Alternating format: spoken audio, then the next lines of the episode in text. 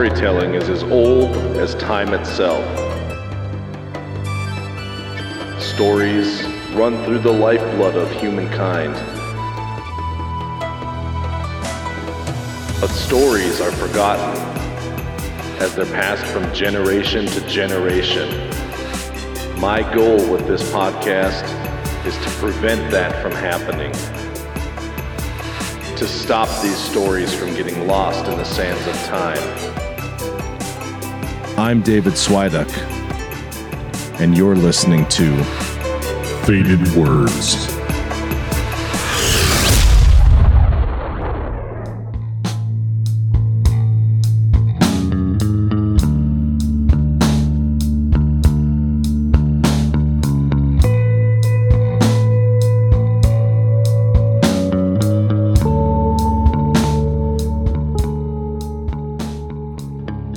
Right, so this week I've got a very special treat for you guys. I had an opportunity to sit down with an author who has a fantastic book coming out here September 1st. The book is called The Fear of Everything. Um, and I sat down to chat today with author John McNally. Now, The Fear of Everything is a short story anthology, all fiction, kind of a bit of magical realism. These are, I don't know any other way to put it, they're just simply fantastic stories. A lot of them have some brilliant little twists and really will leave you kind of thinking about a lot. And I had the extreme pleasure to uh, sit down and, and chat with the author of this book, John McNally. He's, as you'll hear, quite accomplished. He's got 17 different books uh, prior to this one a couple different collections of short stories and a number of novels and, and different things like that. So, really, really awesome dude. And I really enjoyed this book, The Fear of Everything. I did have the chance to speak with him and, and get an advanced copy of his book and read that. We won't be spoiling any of the stories, so you don't have to worry about that. Um, but we will be talking about all kinds of stuff from his writing process to how he uses real life to influence what he's doing, uh, the stories he's creating, and all of that. So I really do think you guys are going to enjoy this. And we'll just kind of get right to it. We're going to kick off. He'll tell us a little bit about himself. This is my conversation with John McNally about his book, The Fear of Everything. I'm David Swiduck, and this is Faded Words.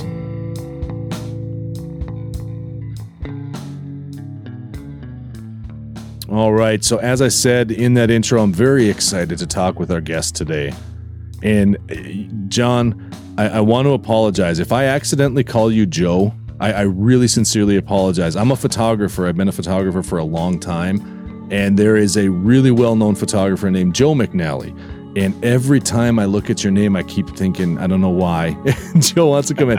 if I make a slip of the tongue, please know it's not intentional and I'm not being just a harebrained. It's just I've seen his name so often for like 15 years that I, I now seeing a different name, I'm like, John, it's John, it's John. So welcome to Faded Words. Welcome to this little adventure. And, and I'm excited to talk to you. It's excited to talk about your your new book project.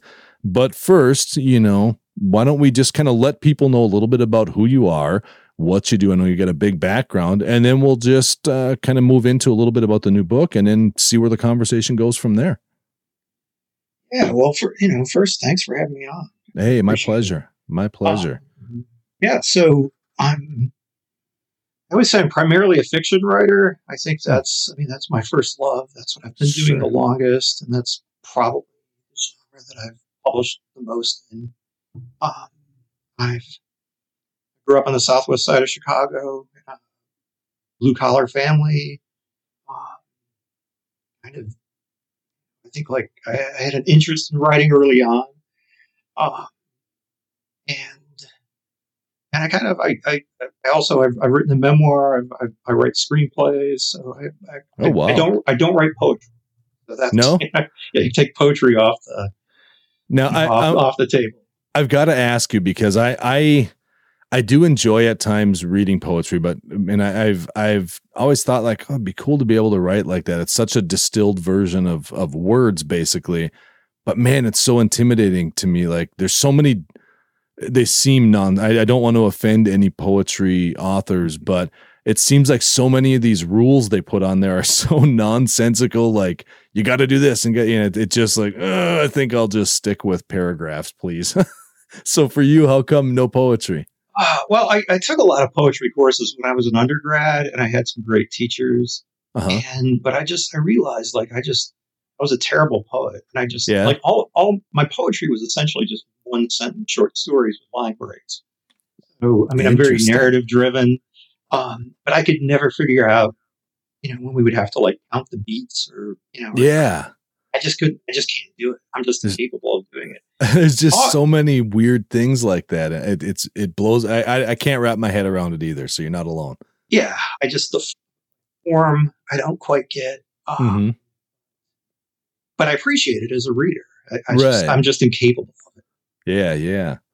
Well, nothing wrong with that. I mean, it, it's it's kind of good to know your your strengths and weaknesses, and you know why bother bashing your head against a wall trying to bust through a weakness when you can just focus on the strengths, I guess, too. So exactly. yeah. And well, I did I didn't mean to derail you. I know you've got a big background. Like you said, you've written a lot of different stuff.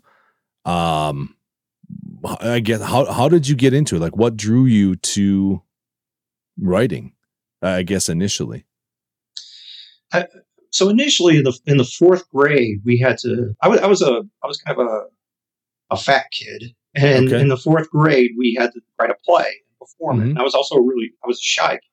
Sure. So, so the idea of performing in front of my classmates was just mortifying. but, but it was the first creative writing I'd ever done. And so, yeah. so I wrote a play about a, a fat superhero who goes into a phone booth and gets stuck trying to change into his other in, into his outfit. oh no! Okay. Um, but it was. I think it was a couple things. One was that it the classmates thought it was funny, but but I was keeping my eye on the teacher because I felt like the classmates would be easy to entertain. Sure. Um, and the uh, the teacher enjoyed it, and and when I saw that she was enjoying it, I thought, okay, this is maybe I have some aptitude. Right. But that was, uh, I mean, that was that was fourth grade. So I dabbled in creative writing. I think until I took my first creative writing course as a sophomore in college. Okay. Uh, with a poet. Yeah. Rodney, Rodney Jones, the poet. Oh, okay. And he, uh, yeah, I mean, I think he, he just, he, he began pointing out things. Well, first of all, uh, the first, the first unit was poetry writing. Mm-hmm. And so, and, and that's where at first I thought like, okay, maybe I'm, you know, I, I saw myself as a creative person that I had an aptitude for creative writing, but he kept turning back the poems with one, you know, his, his right. feedback was like cliche, didactic, like all these. it's like yeah, you know, negative things. And then I then I wrote the first short story for the class, and he was like, "Okay, this, you know," he was incredibly encouraging about sure. So, so that was the first time, as the first of my family to go to college. That was the first time that I that I saw that like the possibility of what, what I could do as a career in terms of like I didn't know what creative writers did besides write books. And right. That was my first experience that oh they also teach. Oh, this is a this is a possibility or a, a particular avenue. Yeah, I could go down.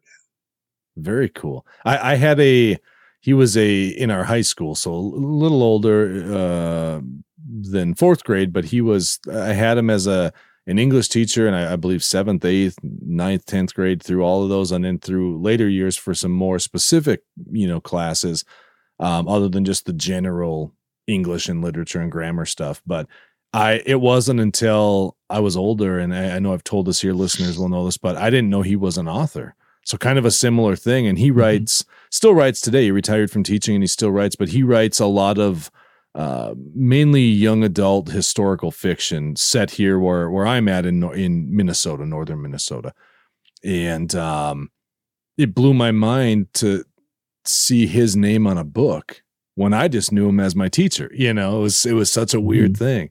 Like you said, it is one of those things that never occurred to me that oh, yeah, writers do have to. You know, a lot of times they're teaching. They're they're doing other things too. You know, that's that's funny that that that came through yours as well.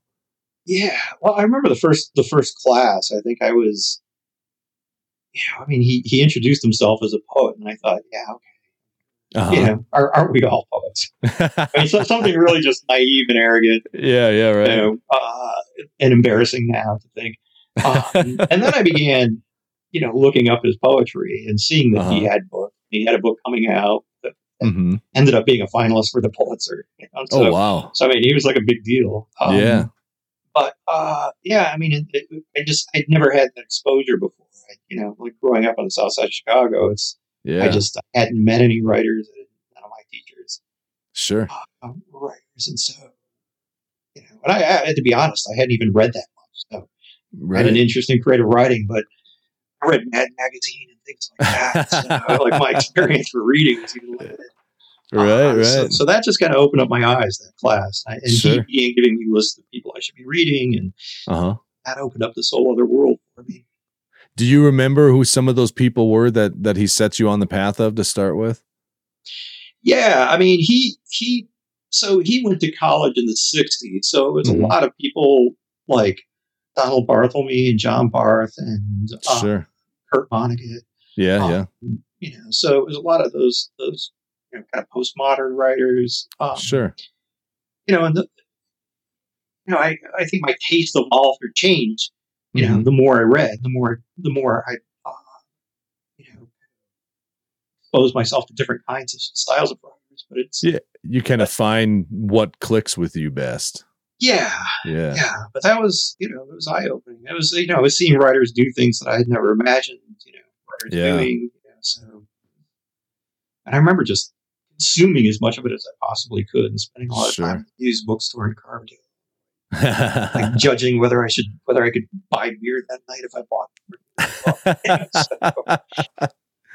so and, and then you you know like you said you've been drawn to fiction uh creative writing but at least from what i've read of you with it with your book that that we're going to talk about here in a bit it's not so much like fantasy or um you know sci-fi it, it's more of a real world kind of grounded with a a hint of of the other world in it i guess you could say. How, how did you find yourself in that zone? And is that what most of your writing is or is this is this book here the fear of everything uh, is this a little bit different than most of your other writing or? It's a little bit different. I think um, I I get I get tired of writing the same kind of thing, and so Sure. I mean I think like most of my books are, you know, it's probably not the best career move, but it's like most of my books are, I think, different from each other. And Sure. um, but what happened with this book? I'd already written two previous short story collections. Each, Yeah. each collection takes about ten years. I work on a lot of other things during that time, but it's a it's a big commitment just in terms of uh, evolution of a short story collection for me. Yeah And I think I just kind of got burnt out of writing straight realism. right Um, and so I just I was working on some other things at the time, but then a friend of mine, Sam Weller, Mhm. had um, he was Ray he he was Ray Bradbury's biographer, oh and he was editing this anthology of Sure. short stories that were inspired by Ray Bradbury's stories. He asked me to be a part of it, and he already had a lot of big people on board, like Dave Sure. Eggers and Margaret Atwood and okay fantasy writers. Um, and I said, absolutely. You know, I would- and then once I agreed to do it, I thought, I don't Oh. really write that, you know, so I don't know Right. exactly Uh-oh. what to do. Uh, but you know, the great thing is that Ray Bradbury was one of the one of the few writers that I read when I was in grade school, and one of the persons who was a huge inspiration for me in terms Right. of thinking about creative writing, along with Mhm. like Ursula K. Le Guin and a few other yes writers in that in that uh, vein. And so I went back and I began rereading Bradbury's early column, and I just it's just like so good. It's amazing Yeah. story. Um, and it kind of what it did was it just tapped into like my original inspiration for writing, which was have fun right and to kind of do these things that gave me license to do things that I had never done before in writing yeah that was really my goal with this book, which was not to write a lot of, not to write a, a story that was all in the mode of Ray Bradbury. I mean, the one story that, uh, the story, the phone call, yeah the anthology. Mhm. But I just I wanted to I wanted for each story to, to allow myself that that uh, opportunity to, to do something, either move into a different genre or to have maybe a, a bit of a fantastical element every once in a while. Yeah. Well, it definitely it, it's it's fascinating to me. I guess a couple thoughts I'm swirling here about as as I, I guess regarding what you were just saying. It's it's like letting yourself play.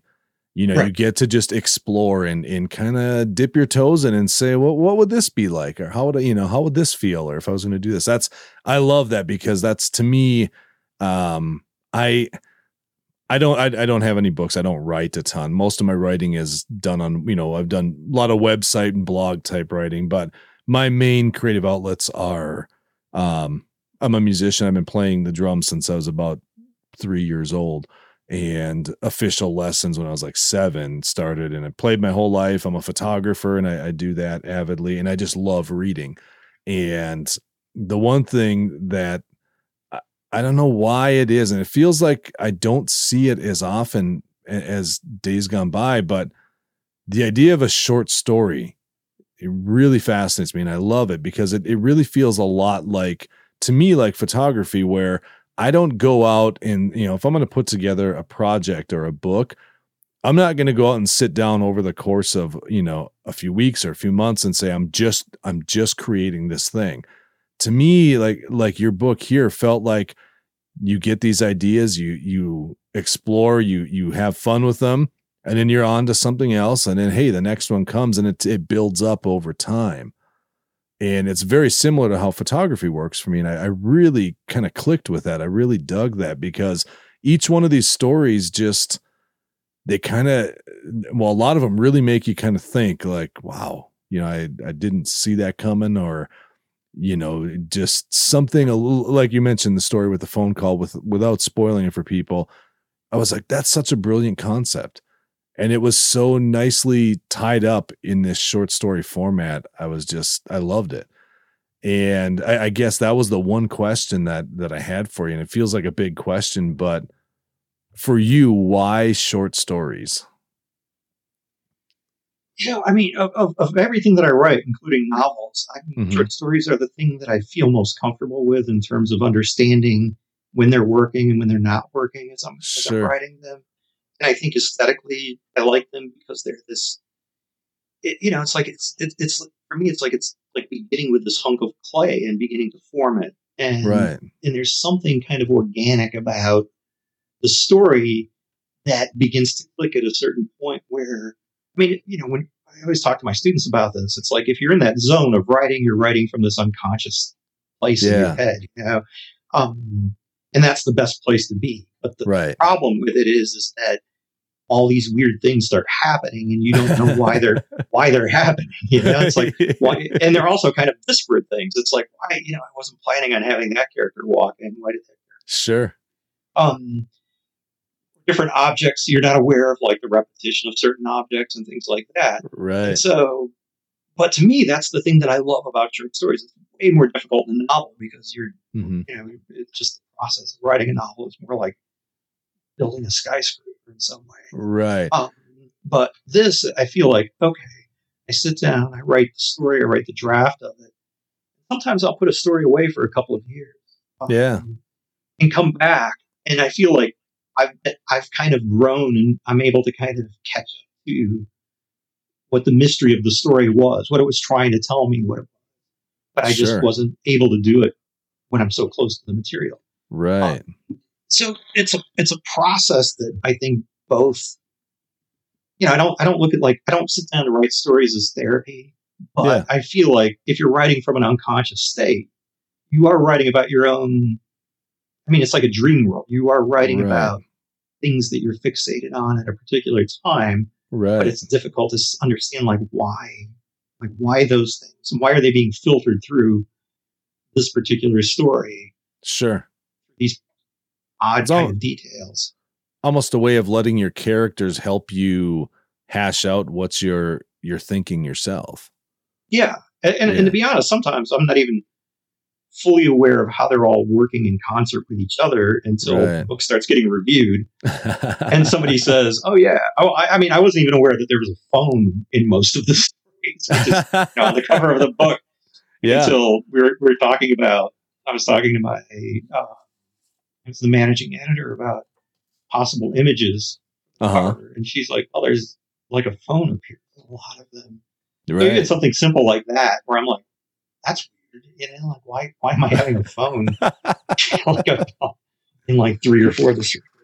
Well, and the thing I love about it, I mean, yes, there there is a phone that appears through it. I, I didn't really pick that up till you're saying it now, and I'm like, hey, yeah, wait a minute.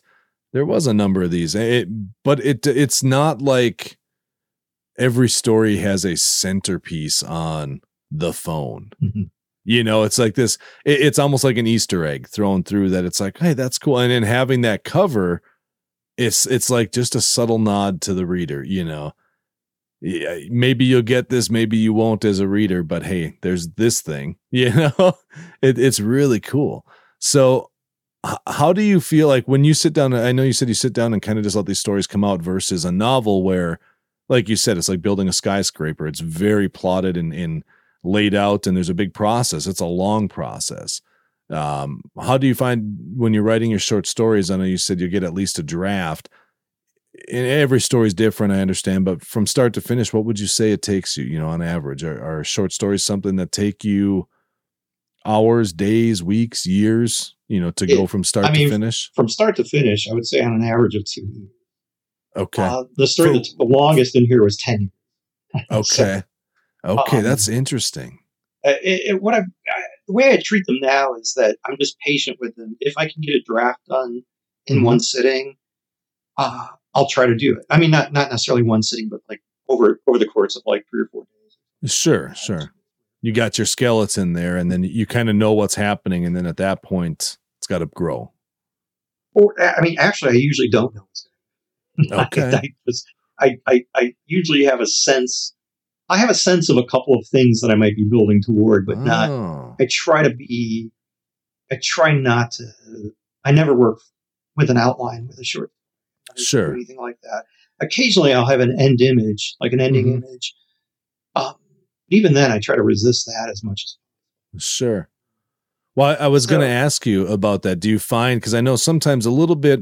I mean, I'm by no means a writer. I I, I don't I don't mm-hmm. claim that, but more of a hobbyist, I guess you'd say. But I know I oftentimes I, I keep a journal and stuff, and when I get these ideas, oddly enough, it's it's one of two things that push me to want to put together some sort of short story, and it's either an opening line will jump in my head, and I'm like, oh, that's cool well, you know, and then I'll come back to it later and, and try and figure out where it might lead, if anywhere. And then the other thing is, I usually have like a weird, like the twist at the end, kind of will be the first thing that comes to mind, and then it's it's a process of trying to figure out, okay, how do I get there though? And that's I I, I can't say I've written a ton, you know. It's like I said in journals and and not you know not out in the wild so much, but I, I I'm fascinated to hear more about that process. I'm glad you're sharing that. I appreciate that because it seems like your process kind of takes you in a different direction. It's a little little different than that. And I'm, Yeah, I'm probably yeah, just I mean, I- strange. I, I feel like part of it is for me. It's it's like the interest that I have in writing a short story is like the mystery of it, and, Yeah. this- and the mystery of the process too, in terms Sure. of getting to that point of where everything starts congealing or there's a cumulative effect of some kind. Right. I don't always, I don't know exactly what that is. So that's the mystery is trying to get to that point. Gotcha. Occasionally, like with this book, uh, which has happened a couple times with some of my other short stories, but like one of the stories in here was actually three different stories that I couldn't get to. Oh, And then I realized that they were actually three stories that were kind of talking to each other. They were kind Now- of, yeah. Can I ask which story? I know it. I'm thinking there's there's one or two at the end, I, if I remember right, that are a little longer, that have a few different acts. I guess you'd say. uh, the creeping end is one that was three stories. Okay. Yeah. Like, uh, that's broken into three different parts. Right. I was Was trying it- to turn. Oh, go ahead. Yeah. Oh, I was gonna say, was it was the devil in the details? I think was is that another one that was multiple parts? No, Or- that was Or am I thinking that was of another something that was going to be. I wanted that to be part of something longer. Oh, and, okay. And it just I could never get the thing to work, and and I realized that that was like when I took all the parts of that particular narrative out, Sure. that it it you know it, it that it had an arc. Uh huh. That was actually a really that was an odd process. I've, I've never done that before. Where I've taken something from something longer Yeah. and then and then shaped it into a story. kind of distilled it down to its own thing. Yeah. Interesting. In that case, it was like working in reverse because it's like I had to make it. I had to take. I had to. I had to really kind of think about how how can this be self. Sure. And still have that impact. Yeah. That I, I imagine that has to be a, a, a challenging position to be sitting in because you've already had this larger thing and and now you're, you're kind of looking at for lack of a better term, you know, how do I how do I kill some of my babies and and tighten this up and and still get what I want to say across. That's a difficult thing to do. Yeah, I mean, it was. I remember Andre Dubus III, who wrote House of Sand and Fog. He talked about how he'd spent several years working on a novel, and and in the end, it ended up being about like a forty page or fifty page. Oh, really? And that's actually what happened with this. I'd spent years working on a novel that was about probably about five hundred and fifty pages. And this is and, and the devil in the details is what ended up, you know, which is probably about manuscript pages. Sure, sure. 45 manuscript pages. So salvageable out of 500 and like several years of my life. So if I think about it in those terms, it gets really depressing. Well, I, you know, I get that. I mean, I, like I said, as a photographer, I kind of go through that too when I start looking at going through images. I mean, I've got hundreds of thousands of images and you try and pare those down and I've done all this stuff. And, but then you look at it and it's like you, you almost have to, um, what's the right, you almost have to experience in some more life.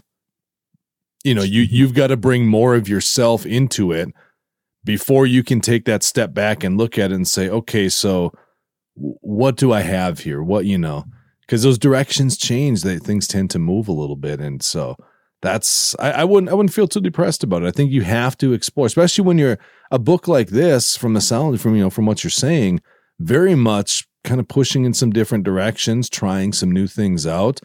The only way you're going to get there, you know, is eh, not you, but people is to experiment and not every experiment works i suppose you know so nothing nothing bad about that yeah no i mean i, I, I would be more depressed if that was the only thing i was doing for years right you know, so fortunately i juggle a lot of it yeah um, and I and I and well, I do think like everything has its own gestation period. So that's the other thing too. Mm-hmm. It's like I never know going into a project, you know, at first whether it's going to work, and also how yeah. long it's going to take.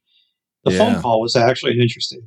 Uh, I mean, I talked about it being an assignment, but actually, Mhm. what the genesis of that was that back in nineteen, probably like nineteen eighty nine. So my Okay. mother died in nineteen eighty eight, and in nineteen eighty nine, of course, I'm still like trying to process. it. She yeah died yeah fairly young. She was fifty four. okay I was about twenty three. okay Um, and so there's one night where I was just, I I couldn't sleep. That's probably about six or seven months after that, and I wrote a version of the of the phone really call. Um, and then the next day I couldn't find it. I printed it out, uh-huh and the next time I looked for it, I just couldn't find it. I didn't know what had happened to it. And so for years, I just I kept thinking about that story, and I knew Uh-huh. that it was like that version. That it was just kind of this catharsis of, and I did Mhm. write it in one. I stayed up all night just read a draft of it, but I knew it was Sure. it was more cathartic of what I was going through. Mhm. But I had twenty about 20 years to. Oh wait, uh,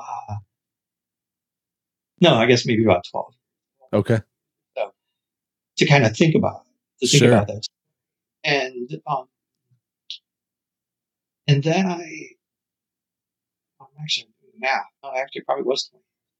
Uh, to kind of think about the story, um, and then when my friend gave me the assignment, when I was Mhm. trying to think of like what kind of story to write, because the early version of it had some sort of fantastical element in it. yeah So then I wrote. So then I began trying to recreate it in some way uh-huh uh, make it its own. And then after I finished the story and after it came out in an anthology, I was moving to Louisiana from North Carolina, and I found the original story that I hadn't seen in 20 Oh no way. Uh, in a box, and it was eerily very similar. I mean, it was it was interesting to see. It was just kind of it had the same title. It was, that is cool. Yeah. I I but it was almost it was almost like the story telling me you need to put this away for 20 years to be able to process this correctly and tell the Right. story right. Exactly. That no, that's that's amazing. And and that one, I do have to say, it's it's one of my favorites in the whole uh, collection here in in this book. It's just such a I don't want to say fun because there are some darker elements to that, to that story without spoiling it for people, but it just was so enjoyable. Like I, I found myself really sucked into it as a reader. Like oh man, I, I I know you know I was thinking of family members of my own that I lost young, and you know not necessarily that same situation as in that story, but what what it would have been like to know that you had that chance kind of thing, you know, mm-hmm. and and all that. It just it was such a fun fun story in in a not a happy go lucky way, but Yeah. I don't know if that makes Right. sense, you know. Yeah, no, I mean, I think that's, I, I mean, that's a story, like I said, too, it's like that reinvigorated my uh, desire to write stories again. Right. So, and I do feel like, you know, even if it's darker material, Yeah, that I feel like I have to, I have to be enjoying the writing process right. transfer it to the reader. So I'm happy, I'm happy to hear that. Yeah, I, I really enjoy in, in a lot of your stories, and I guess that's a good place to kind of kind of bring in something we touched on earlier. How you know, I know you you talk about bringing in like your life experiences and and all of that, and especially when it ends up being darker material. Can you can you tell tell me a little bit about how that works for you, as far as the importance of that, and and how what what that means to you, bringing your personal experience into it, and then I guess kind of the second part of that is is how you feel when all of a sudden this story springs out of you that is much darker than you thought you had inside, you know, inside Mhm. you. When you have to kind of face like, holy cow, that came out of my head. you know what I mean? Yeah, I, so this, I had a teacher years ago who he kind of ticked off the other students in class because like the, the, the cliche in creative writing is to always say what's at stake for the character but yeah. he said there was after a story that had been workshopped and he said he's like what's at stake for you in writing this like Oh, asking like the that. author Yeah. and i and i that is probably as a as a kind of driving force for me as a writer that that's the thing that i come back to the most and anytime i'm writing something hmm I always think, you know, like, well, what's at stake for me? And it's not, it doesn't have to be directly autobiographical, Right. um, but it, but it, what it requires is just kind of getting deeply inside the consciousness of the narrator that I'm writing about to such Right. a point where I am tapping into something myself through the worldview of the narrator when you're writing Right. that you know as I, as I talked about earlier that you know it's like I may, it may take me a couple years to piece together why I'm writing about this but it's but there's still but I can feel I think that I can always tell when I'm writing something and I'm not that invested you know Sure. Sure. or that I'm not that deeply inside the the consciousness character You're kind of more more sketching than you are actually creating at that point. yeah or I'm like hovering outside or I'm or Yeah. it's like early on in a draft of a novel where I'm just kind of trying to get to know the characters, but I'm not really I'm not there yet, so I have to keep Yeah. going back and kind of digging deeper inside to, to you know understand the character. And by doing that, Mhm. I'm I'm also digging deeper inside myself to be able to kind of filter things through their Yeah. eyes. and I think like that. One of my favorite quotes is where Stephen King talks about. He yes. he didn't he didn't realize you know it was like years later when he when he you know when he was confronted with being an alcoholic that hmm you know that a book like the shining was really about you know his own struggles Right. you know? it was that you know but it, it didn't occur to him at the time he was writing it that, that No. you know the book was really kind of a metaphor for what he was going through Yeah, and, Um, and that's it. That's that. I was thinking of of that that quote. I can't remember the exact quote, but basically that stretch. Yeah, because I've seen him say that, and it's when I talk about kind of confronting that darkness, he's one that I often think of like, I wonder if he ever has one of those moments where he writes one of these just crazy horror stories, and you know, just dark and uh, almost feels like it's, you know, just dripping pure evil. If he ever looks at his writing and goes, Whoa, am I all right? you know, or mm-hmm. where does this come from? But like you say, eh, oftentimes you don't see that right away. Yeah, I mean that's the and so that's the that to me is like the tricky part, and it's always the thing I find mm-hmm. it's difficult to teach students, but it's that sure. idea that you may not know for 20 years why, you know, in what way you in some way had something at stake in a particular story. Right. I think you feel it, you know, I think like yeah. you dig deep enough into a story, you sense that there's something at stake. And it, and it also, if it becomes a kind of compulsion where you're driven to keep go- going back to it and mm-hmm. on it, that it's probably you know those stakes are probably. Yeah, that makes. I mean, sense. I think like with this collection, one of the things that, that was pointed out to me, I didn't really think that much about, was that somebody who'd read a draft of it earlier had said, like, oh, you know, it's like it's almost like it's a ghost, like a lot of ghost stories. It's like people who are kind of missing in yeah. lives. Right, and right. I hadn't really thought of it in that regard, but I was also I was writing most of these stories shortly after I was going through a divorce, and also my mm. father had died, and so yeah, I was and I was moving. I was I was making a 900 mile move, so it was a period of my life when a lot of people were that had been in my life for a long time, right. suddenly not in my life. Wow, so, yeah. So I think like that was when I think about like something that I wasn't aware of that was probably at stake in the stories. It was this idea of of really kind of writing about these ghosts that kind of move through your life Sure. People who used to be there who aren't there anymore. Yeah, I, I I'm thinking of I'm thinking back on some of these stories and and after hearing that I can absolutely see that in a few. I'm like, I, was it uh well the final story catch and release that deals directly with a uh relationship ending if I recall, doesn't it? Mm-hmm. Yeah. Yeah. And that's yeah, that, that's the one the with fear, the, the fear of everything. Yeah, yep. I, I, I do have to say though, mm. it, was it in Catch and Release? There was the twist with the uh the because now I hope I'm not mixing this up with the dish uh the garbage disposal. Was it that was, was or is that the next that's morning? in the next morning yeah, next morning next yeah. Morning. yeah that one like i'm reading this story and i'm into it and in that one too though a little bit kind of has that that relationship element thinking of it too and a little bit but when that scene happened, it was just like you're you're kind of cruising along this story and you know like oh everything's it's kind of party mode. And all of a sudden uh, mayhem i was like whoa! I did not see that coming. Yeah yeah without giving it away i, I like right. the uh twice that i've i've given that reading i've read that story in public twice. Oh really? And probably probably just a couple sentences before it actually happens. I look yeah. up and everybody is cower like like they're anticipating what's going to right. You kind of get that feeling like, no, you know, he, it'll be fine. You know, yeah. he's not going to go there. It, will be fine. Oh no, I loved it.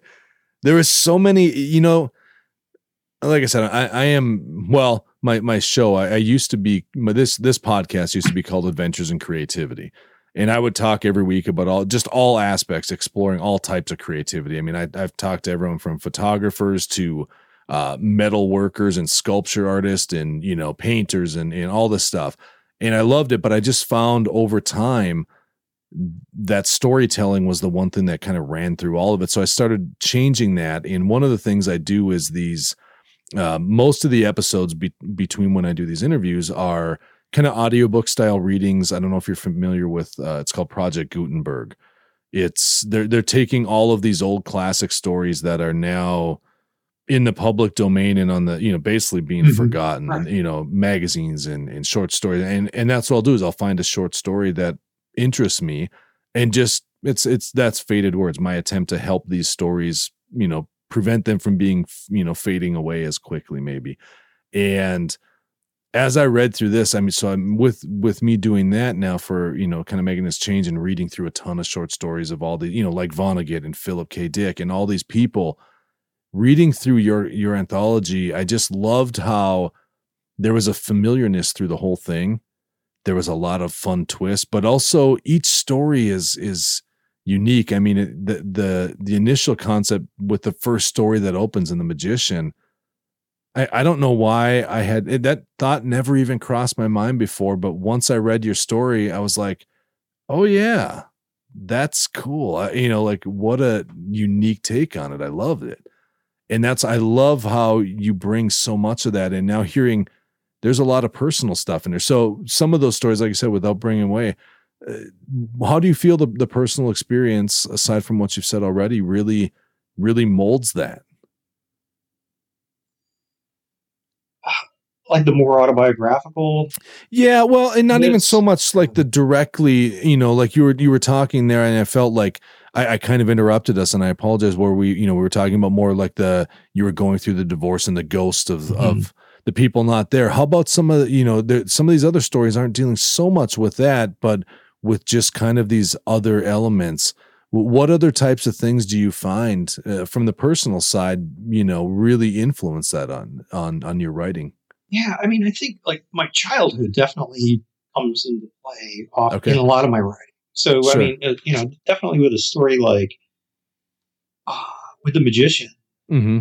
I mean, a lot of my stories I can turn to almost any page and point randomly at a sentence and tell you the autobiographical connection in some way. You know, okay. Like in the magician, and it's like you know, I had a sixth grade class that was in a mobile unit. I had a teacher who would go into the bathroom to smoke. Yeah. Smoke would come out the vent. You know, sure, it's like sure, yeah. All of those sorts of things. So, so, but, you know, trying to figure out then how to tell the story in a fictional mode. Uh-huh. And I think that that's, you know, like, because I don't, I, I don't, like one of my books, for example, the Book of Ralph. Yeah. Very that's the book that most people probably would think is the most autobiographical. Probably is the most autobiographical. Okay. People who grew up in the area with me oftentimes think that they know characters who are in the book that they that they oh that they you know like they think that it's actually biography. Right. And I've even had people say like, um, you know, I know you say it's fiction, but I know it's not. Right. it's like, well, no, it is fiction. Yeah, it's made up. Yeah. yeah. So it's uh, and I think I try, I, I, I kind of skate that line a lot. I think so. Even in even in this book, even though the stories, there's really nothing. You know, none of these stories I would say are autobiographical in that in that mode. In that directly. Sense. Yeah. But I, yeah, but I do. But I draw heavily on things that I know. Right. In that sense, and that I think is, you know, that's not always, but I think to some extent that's what allows me to kind of get deeper into the stories. That makes sense. So like a story like The Magician, mm-hmm. setting. I think is something that plays a big part in terms of if I if I can imagine the setting and if it's a place I've been, mm-hmm. like in The Magician, you know, the mobile unit, and you know I, I can see it in my head and I've I've been there. Yeah. Then I could I think then it's easier to tap into the kind of emotional Sure, that makes sense. You know, because because I have emotions attached to that place. And right. So even in small places, like you know, I think like it was. Uh, I can't remember my own stories. Yeah, the uh, the next morning. Yeah. Um, I mean that bar is. I'm I'm thinking about a bar that that is in Louisiana. I mean, sure. the story's not set in Louisiana, but like that's the the um, atmosphere and yeah yeah, yeah. So it's easier for me then that that allows for a kind of window into you know other kinds of emotions. Right. Uh, right. Yeah. How, I'm trying to think of others. I mean, a story like The Devil in the Details is harder because that's a historical. Right. Yeah. Um, well, but even that, I think, was like, I, in that in a story like that, I would say the thing that kind of drew me in was like when I was a kid, and of course this is in the 1970s. right. It's like you know, I lived in a lot of apartment buildings on the south side, and it was like so there'd be like a, a street of maybe eight apartment buildings, Okay. and and I would often be befriended by like some older, like an older guy who would be sitting out on the patio and would have a collection of like something weird. yeah. Be yeah. like he'd call me over and want to talk to me and then give me a cactus or whatever, Yeah. you know, like so it was this idea of having like these mystery people. I think like, you know, in that case it was this becomes kind of fascinated with this recluse. right. And um you know, but I've had that experience of like being kind of brought into this place that because you know, even back then it was I remember like occasionally nobody nobody would ever do this. now. I mean, you know, but it's like we're we're trained now to like not do this, but it's like going into a stranger's apartment as a kid right. and and going into this place that I shouldn't be, Yeah. um, and that kind of tension. But even though that story is so far removed from my own autobiographical ex- Sure. experience, I'm still trying to tap into. hmm That one, uh, that one, um, I- I, don't, again, I don't want to spoil it, but that one left me really like, I don't know, I felt so bad for, for our main character. Yet at the same time, it's, it's like it ended on, you know, the way the story wraps up. It's kind of like they got what they wanted in a sense, but not really. They, they you know, more of a did what they had to do to survive kind of thing. But uh, I don't want to give it away, so I'm trying to dance around it. But um, it, it was one where I think you know from from that autobiographical standpoint, I think it's one that a lot of people can relate to, even though it's set in this, like you say, a historical time in in in ways. But we've all felt it like an outsider. You know, Mhm. we've all felt like we've suddenly been given information that we wish we didn't have Mhm. you know that kind of a thing and that that story to me i i loved it for that aspect because i got done and i i paused reading there for for the day um because i just wanted to think about that that story just stuck with me a bit you know it wasn't like the, the phone call was one where it energized me i was like that is cool it makes me want to write something i love that it was a cool you know idea i love the concept the devil in the details I, I stopped and it really just made me think about those times in my own life when you know like i said you feel like an outsider you feel like eh, you know the deck stacked against you and it, yet people are now you're stumbling across information you wish you didn't have it and what do we do with this? And you know how do we get through that especially as youngsters you know as mm-hmm. as kids and it's like wow that was I, I love reading something that makes me think further about the story you know what i mean? Even though the story ends and it's done it still had me thinking about my own story and how that you know personally ties to what you wrote there in this work of fiction i that was i, I loved it well done such a cool story Yeah, I almost didn't include that story in the book because I felt Yeah? like because it's a historical story, but I just thought that it's and it's a longer piece than the Yep. others. But I but I think that I, I ended up including it just because every story I felt like every story was little audience. right So in that sense, it was it was just one more, you know, kind of snow globe. Well, and I I think you know a- after hearing you talk ab- earlier, you know, like you said about the the ghosts of people not in our lives anymore. When you look at that thread through this whole book, this collection, I think this one fits brilliantly with that. It's a different time period, a different era, but at the same time, it's still dealing with kind of the loss of eh, loss of people, but the loss of the people you thought you knew also. You know what I mean? where it's it's maybe more of discovering more you know more about people and your perception of them is shattered and gone you know that's also a ghost of a person to me you know that's why hearing you say that earlier when when someone mentioned that to you i thought aha yeah that clicks it fits with this it's a good thread through this book That's good. Well, so I'll use that now when I have to justify that. Certainly, feel free. That's to me though. It, it, you know, and I hadn't really put that together till hearing you talk earlier, and it's just one of those things where, yeah, when you lose someone, I mean, I, I can. I, I'm thinking right now of of a couple really close friends I had, you know, growing up and for years, and different points in time where, you know, our paths kind of split because they went a different direction and my perception of them was shattered and even though they're still alive and well you know i could walk down you know call them up and talk to them today but that friendship and, and that relationship we had my perception of them as you know how i thought they were was gone and suddenly this other thing is there you know this other person and it's it's yeah, you don't think of it that way, but that's just as much loss as as a death, really, in, in a oh, lot oh, yeah. of ways. Yeah. Crazy. I mean, as you're as you're talking about that, I'm thinking about this novel I'm working on, and that theme is still in in this novel too. Yeah. So, so clearly, it's one of my fixations. Nothing wrong with that. I love it. I I, I know I, I you've got a big back catalog. That's the thing.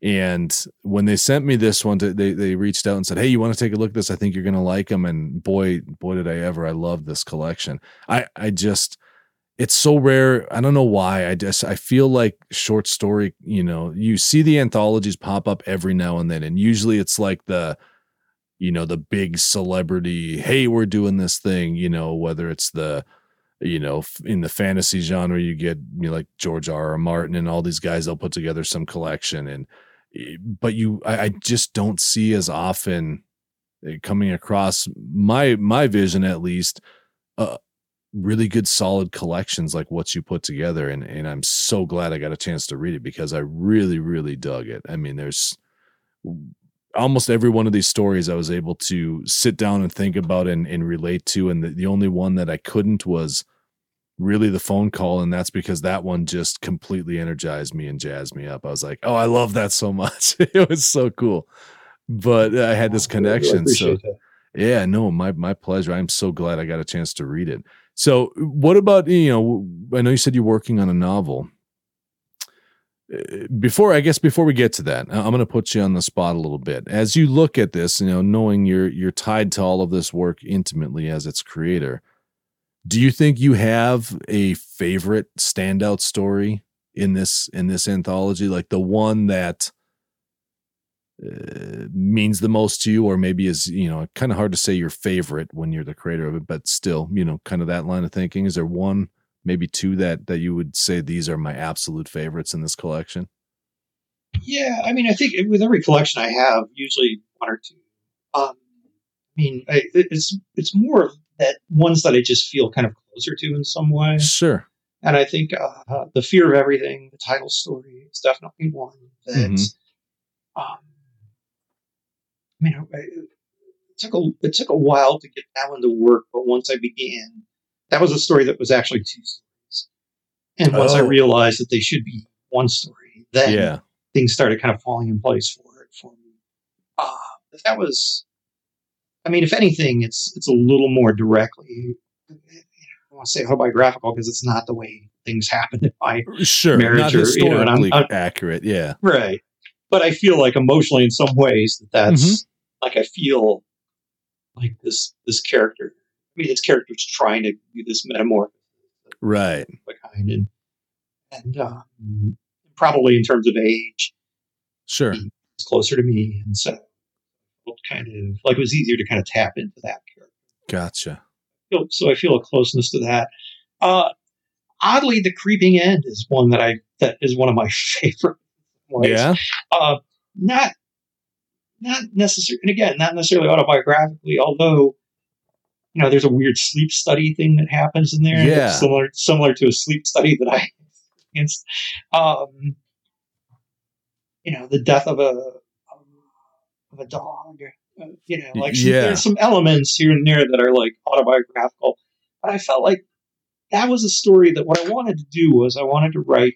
Once I realized that those were three different stories, mm-hmm. that those three stories kind of belong together.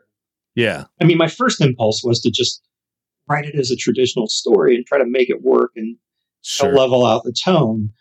But then I, and this is this is what was fun about writing this book was that trying to challenge myself hmm in some way. And so with that particular story, I thought like, what, it would, what would it be like? Because the subtitle is a triptych, and so a triptych is you know like panels Yep. That are connected, but not necessarily. They don't necessarily have to be the same. It's yeah, not necessarily a same thing. sequel. Yeah, yeah. Yeah, and so uh, so I thought like, what what would that be like tonally? Have three different. A, a can I can I get a story to work that essentially has three different tones? Yeah. Um, each section, like the first section is more kind of lighthearted. The second section, I think it's just a little haunting, and the third section is kind of, you know. And Yeah. So, um, and so that, so I think just in terms of the experience of writing that, and I'm just, it was a fun, it was a fun experiment that I'm Yeah. happy with, you know, how it turned out. I, Um, I'm a harsh critic. I hate like saying I'm happy how it, how it turned out. oh, I, I once I'm understand. writing a book, I'd actually never go back and read it. So. right i understand that completely you know i, I i've got to ask i got to not ask i've got to tell you i don't like i said we don't want to spoil these stories for anyone this one in particular i, I reread it a couple times and every time i reread it i found myself questioning and i might have to just ask you this when offline when we when we were at recording because the the way it ends it leaves me scratching my head wondering wait a minute. Is this kind of a situation similar to the phone call? Uh, or is it is it really just straightforward? You know what i mean? And i, I kind of I'm, I'm rereading i'm like boy i don't know. And every time i reread it i i, I came down on a different answer. So I, I like it you know it, it but but like you said those three uh, uh, the the subtitle of the triptych is is fitting because in photography i use that we use those a lot you know you put groups of Mhm. images together to tell a story they're not all you know point a to point b point b to c you know you might have three seemingly separate things that all just have a, a commonality that just that thread that runs through them and ties them all together so that's interesting i love that so what's uh what's on on tap for you next i know you're working on a novel you obviously don't want to share much about that kind of stuff but what what are you excited about working on right now Well, so I decided. Um, I mean, with the pandemic, I have like a lot of time. I've had a lot of time yeah yeah this year because There's really nothing else to do. Um, so I, I finished the draft of a of a novel a couple of months ago that I've a novel that I felt was kind of moving me in a different direction than what I've done before.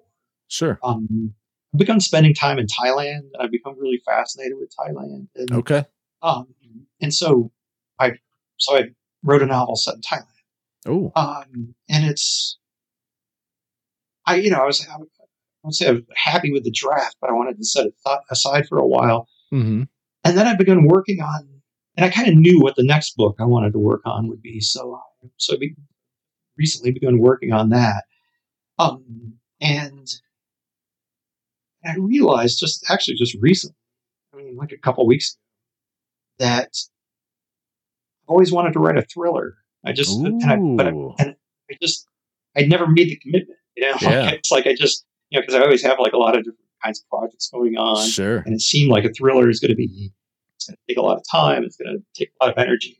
yeah Um, and I think as far as the project goes, it, it's just I. It really had all the elements of being a thriller. I just wasn't thinking of it as a thriller until Sure. I wrote about sixty pages of it. I looking at it, and I thought, like, why can't like this? Yeah, this should just wait be a minute. Like, why? why? Yeah.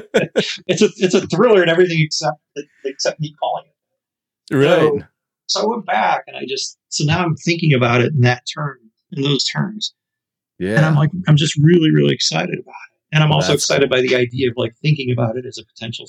I mean, whether that actually happens. sure there, there's nothing Ah, i love to hear control. more and i, I can't i'm sorry what was that Oh no, I said you know maybe out of my control. You know, oh it's like whether the book oh. whether the book sells or something like that. sure but that's sure my that's my Yeah, no, no. My hope. my fingers are crossed for you, man. I, I, love what I've read so far from him. I, my plan is to go and, and start diving back into, especially the other two short story collections you've got. I'm just I'm a huge fan of short stories, but I I love hearing and the reason I liked I, I know it's tough, uh, especially in what you're doing. You know, when I talk to photographers, oh, what are you working on now? Oh, I'm going to go shoot this or that.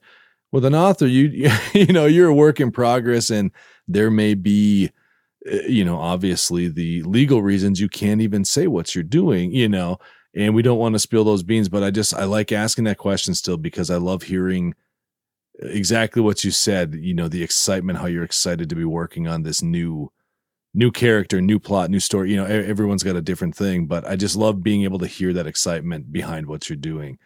Because i think that's something that for people that pick up this book that you know the, the fear of everything as you read it these stories aren't so much i mean with the exception of the phone call but maybe i'm weird and just got excited about that one in a weird way. I loved it.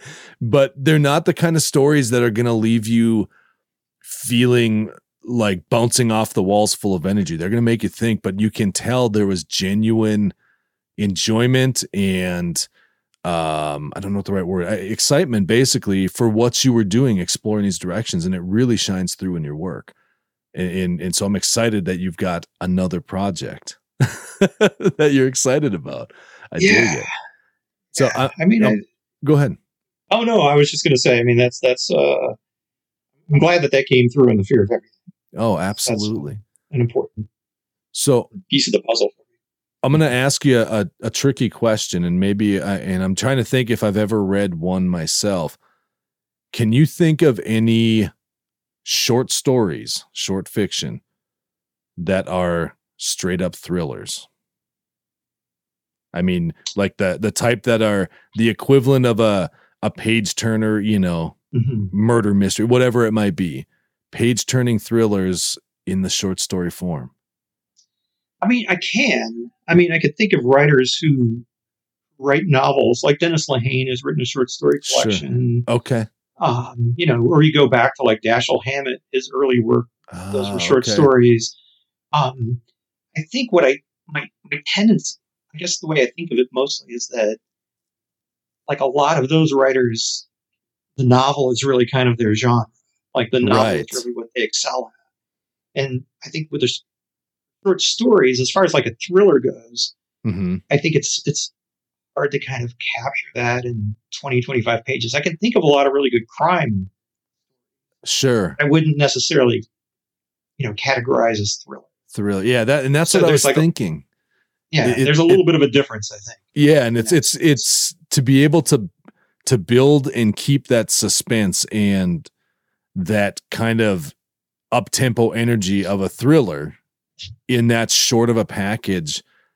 It's got to be pretty difficult to to pull off in that short of a space you know trying to trying to get a race car up to speed but then also handle all the track and end it in you know a, a quarter of or less you know way less oftentimes than the full track you know that's interesting yeah, I, mean, I, I, I, guess i sort of think like you know i think of this sometimes in terms of point of view too but i think sure. from genre which is that there's certain things, there are either certain techniques or there's certain genres that are best suited for a particular kind of right, you know, length. And so, you know, like like writing an omniscient short story, I think is difficult because when you think of omniscience, omniscience is like somebody like Dickens writing right thousand page novels. You know, you've right. got the room to kind of go into the heads of yes, everyone, you know, 20, yeah. 25 characters. But if you do that in a short story, it seems thin.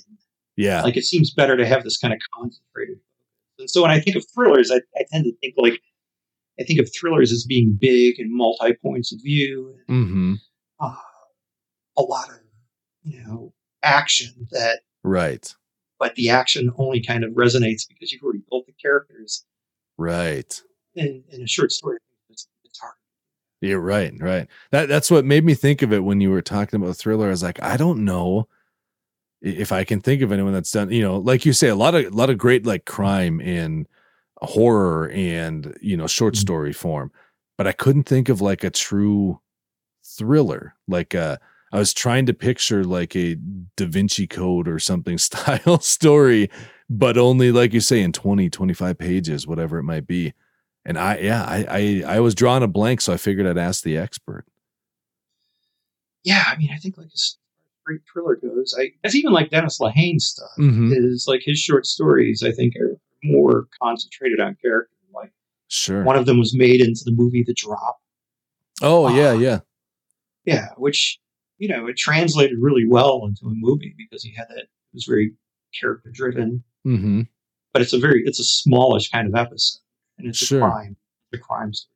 Well, and that's interesting that you say that because you know so many of I, I was thinking of this the other day. I was uh, looking through some stuff and reading through some of Philip K. Dick stuff with his short stories, and so many big Hollywood films really come from short stories. Mhm. And it, it's that's interesting. I, I never thought of it that yeah, they tend to be a lot of times very character driven, and that's why, and that's why it's so tough Yeah, to I take mean- a Lord of the Rings and cram it into a you know, pare it down into a movie. You know, I think short stories, especially for genre writers, were you know like really lend themselves to adaptation. yeah, You know? I mean, as far as like screenplays go, when you have like Mhm. a three act structure, if you take a novel, you, you really have to you really have to cut a lot out. oh yeah, Yeah. yeah, Short story, it's like you, you know you can kind of divide that up and, and, and fill it out. Sure. that that may, yeah, it makes total sense. Well, I'll- I'm going to ask you a selfish question here. Yeah. Um, I know you write. You know, you said you you write screenplays as well as the short stories and the novels and everything else. If you or or when you got into it, and this is something I've been looking at myself because I'm I I love films, I love movie, I really love also a lot of the work that's being done in like these new audio drama style podcasts where they're complete fiction but screenplays. You know, it's uh, voice actors, Mhm. everything else. But I personally have this massive block in my head and cannot wrap my head around how to sit down and write a screenplay. So my my selfish question to you would be where if you were you know looking at someone that was looking to get into screenplay writing or even just short story short fiction whatever it is what resources would you give someone what would you what direction would you point them into to say here here's a good place to start Oh, um, that's that's a good question. uh, you know, I mean, there's so many. There, I mean, there are a lot of different, you know, uh, books. I'm trying to think. I, I've taught screenwriting. It's been a while since I've taught screenwriting. sure There's a there's a one book that I use that I thought was a good but there's some, that, you know, I think like a lot of the books are kind of interchangeable. sure They're all sure. useful. Um, but you know, I mean, I spent I a lot of it was just I think like I I've, I've spent my life just watching movies. I love movies Right. so much. You know, probably watch a movie a day at least. Um, yeah yeah and uh, you know, and once I began reading books on on writing screenplays, and then write and then reading actual screenplays right um, it's and and I and I took some. I mean, I began as a film major. when I was in college. oh okay I just couldn't afford to make the film, so Yeah, I right. like- so I ended up like creative writing was cheaper, uh, but but I took three writing courses. Um, I mean, I think a lot of it is just kind of exposing yourself to all of that stuff and and kind of learning. I mean, most movies are three act structures. sure I mean, my students would get really frustrated with me because most movies are very. It's like writing a sonnet. It's a yeah and it's a very and it's almost it's a very predictable form Mhm. in some way. But it's like what what can you do to make it fresh, you know? Unique, So that's yeah. the. But if you look at any movie, you can you know if you know how long the movie is, you can know right pretty much every single movement in it.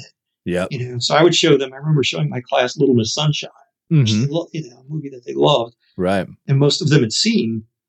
But you know, I charted. I said, "Look, you know, here's how long the movie is," and then I just kind of broke it up into acts, and then I broke each act up into, you know, like where the movements within the acts would happen. Right. And I said, "What I'm going to do is I'm just going to pause the movie at exactly, you know, like three minutes in or whatever it happened to be," right and it was it was to the second. That movie was to the second. oh really interesting And so, so it's like you know, the idea is that you don't want the viewer to be aware of that. Mhm. So, but my students would think like even movies that they consider to be kind of edgy, something like Eternal Sunshine, of the Spotless Mind, yeah, yeah, still does that. it does. Yeah, Yeah, so it's like it's not. This isn't. You know, it is really like writing a sonnet. It's like- okay, but just like you just have to figure out what can you bring to the form. sure. And how can you how can you do something interesting in the genre that you're writing? Right. Yeah. What What can you bring that's unique to put inside these boxes? Kind of Yeah. uh, to you know your voice. That that's interesting. That you know very helpful. And I, I think know. especially these days, what's interesting too is like there's so many movies that are just kind of cross genre. Not Oh, yeah. necessarily one particular genre. It's Yeah. two genres. Yeah. I mean, Oh, not just these days. I mean, Yeah. Blade, I think. Blade Runner's Blade Runner's a great example. of, you Yeah. like, right. You see a lot there. Yeah. It, it- it's it's interesting. I, I'm I'm I never went to school for for filmmaking or anything like that. I have degrees in in of all things marketing and business management. Mm-hmm. but the the creative side of me, it was just one of those things. That's something I could do for a day job, but the creative side has always just been something that drives me. Like I I I need that element where I'm doing something creative all the time. And it just kind of fuels me. So I'm always looking to just keep pushing myself and keep learning new things and trying new things. And so uh, film has been one of those ones I'm, you know, a huge fan, but never, never, what would the right word be? Like officially studied in a school setting or nothing, but just I I tend to pick films apart like crazy, especially the photographer in me. I, I love looking at like the cinematography and, and that side of things too. So, which all plays into that storytelling. You know, it's it's all part of it. Yeah, yeah, I mean, it's, I mean, that's to me one of the things that I love about movies is kind of there's so many people that are involved, and it's like when Yeah. you get to know, for example, a particular, uh, you know, director yeah, style, hmm then you begin kind of begin seeing like how that. I mean, that actually that really shapes the tone in a lot of ways. right. That that Sure, sure. person, and so, um, yeah, all of that, like, good. like uh, to be honest, like my limited experience in working in. I mean, I've had a lot of things in development. and I've worked, I've collaborated with some really good people. Sure. But uh, I, to be honest, I just don't know how anything good actually ever gets made. Yeah. So when it does, yeah, it's kind of like it's a miracle, and it also it right. really you know gives me this great admiration for all, all of the people involved. Well, yeah, writing the especially score, the, you know, Yeah. Well, especially today the because they want the the big splashy box office hit. And that often comes at a sacrifice of interesting storytelling. Unfortunately. I mean, don't get me wrong, I'm a huge geek and I love the Marvel movies and the Star Wars and everything else. But they're telling most of the time the same stories over and over with different characters.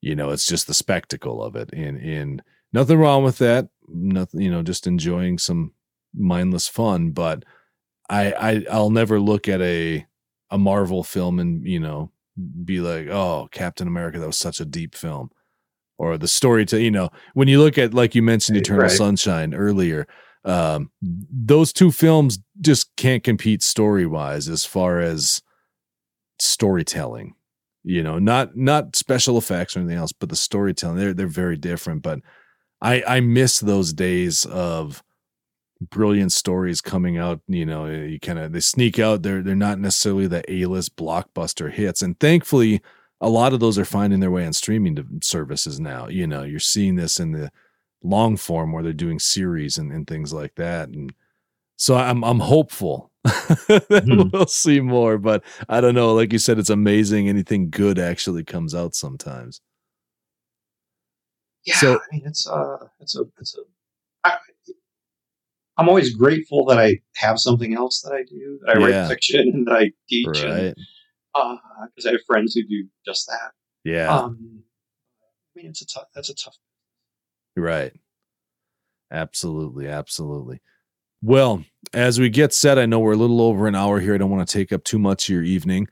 Um, again, I just want to uh, thank you so much for for taking time to chat with me. For you know, let me read a, a, an advanced copy of this book. It comes out what September first, if I remember September right. First, yeah. Yep. So this this uh, conversation is going to come out a little bit before that in the first week, uh, well, next week, first week of August here. So uh, listen to those of you listening. I, I want you to go check this out. Um, the Fear of Everything from John McNally. John, where is the best place for people to find more about you or or you know to to look at and pick up your books and not just this one but all of them, you know, if they want to look more into that. Yeah, well, so I've got a author page on Facebook. You can friend me there. Hey guys, sorry to interrupt. Just a quick editorial note here. The audio kind of faded out as you heard a little bit through this episode on and off. Um, not sure what that was, but I wanted to make sure and give it to you right here while you're listening how you can find John and his Facebook page that he was mentioning is simply facebook.com slash fiction writer John McNally. That's fiction, F I C T I O N, writer, W R I T E R, John, J O H N, McNally, M C N A L L Y. And I do, of course, have that linked up in our show notes. So please just give a swipe over there and you will find that. And then I will plug that again at the end of this episode. All right, let's get back to the wrap up here. I'm looking that up right now. And then as far is that the best place for them to go to um pick up copies of the fear of everything once it's out, or will that be It's- just announced? It, should there? be everywhere. I mean, Everywhere? it's kind of. I, I've been pushing people toward independent bookstores because they've been hit hard with uh, right. with COVID and everything, and so Yep. you know, I have friends of mine who own independent bookstores are have been struggling and doing fundraising and stuff, and so you know, it may be a couple dollars more than you know than Amazon. It'll, it'll probably it'll probably arrive in better shape. I always this is true. I talk about like, I mean, you know, I, yeah, I sell a lot of books through Amazon, but but, uh, but you know, it's like I, sometimes I'll order a book on Amazon. And I'll order like I don't know, like cat food or something. I, I'll order like three completely different things, and it's like you get the book with like your chainsaw and your cans of cat food. And it's like the and the book just is mangled. Right. so, I hate uh, but you know, it, it, it's available. It's available there too. Um, right. but uh, it, but it should be any, it should be pretty much anywhere. It's it's it's got a, Awesome. a major distributor.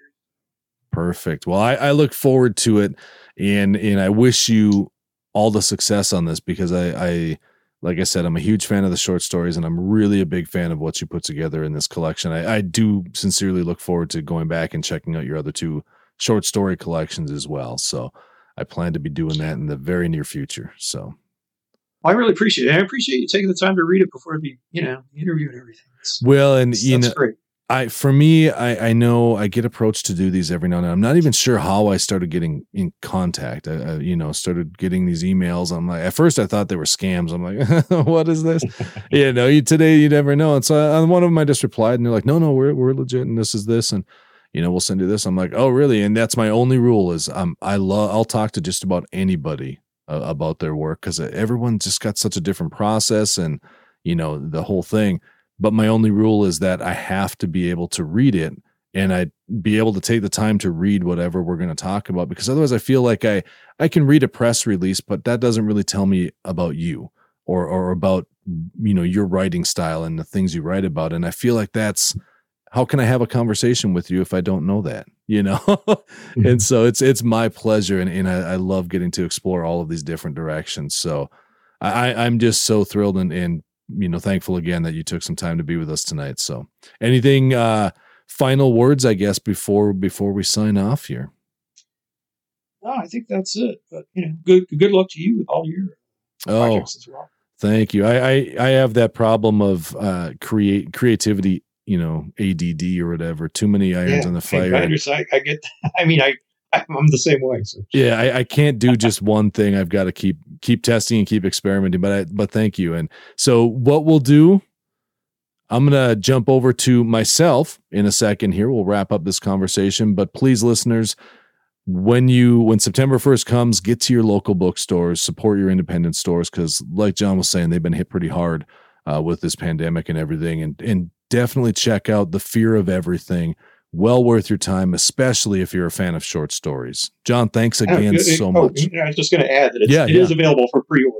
So, Oh, it is perfect. yeah. Go well, then don't wait. Go pre-order with your bookstore right now. That way, you'll have it immediately when it comes out. It's worth it. You guys are gonna love it. I really enjoyed this read.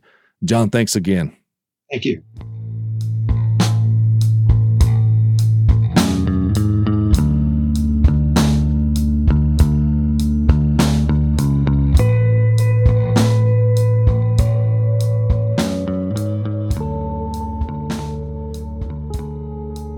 All right, guys. So that was my conversation with John McNally discussing his brand new book that's coming out September 1st, 2020.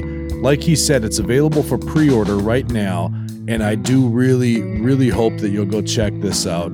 And as he mentioned, you can get it everywhere on Amazon and Barnes and Noble, all the big usual places. But if you have the ability to support a local um, independent bookstore near you, please go do that because as he mentioned bookstores right now especially with the pandemic going on are really struggling and really hurting. And i know it means a lot more to that bookstore than it does to amazon. And either way you'll be getting a fantastic read from john. So i hope you check that out. And while you're looking that up you know if you want to see more of his work again he's got 17 different novels out there he gave you his Facebook page, which again, uh, go give him a follow there and reach out if you've got any further questions. Let him know you heard about it here.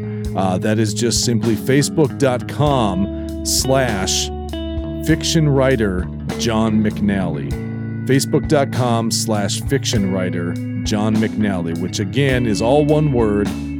Facebook.com slash F I C T I O N W R I T E R J O H N M C N A L L Y. So please do go check that out. I hope you enjoyed that conversation. John was a super cool dude, and I am just fascinated, as you guys know, with short stories and and just good storytelling. And this book, The Fear of Everything, is full of some amazing stories and they are just plain and simple good storytelling, short fiction, and there's there's some really good stuff in here. You know, like any anthology collection, some may click more than others, but I really think if you like what we're doing here and if you're a fan of short fiction and short stories, you're really gonna dig what he has going on. So, that being said, go check out John on Facebook. Again, one more time to annoy you facebook.com slash fiction writer John McNally, all one word.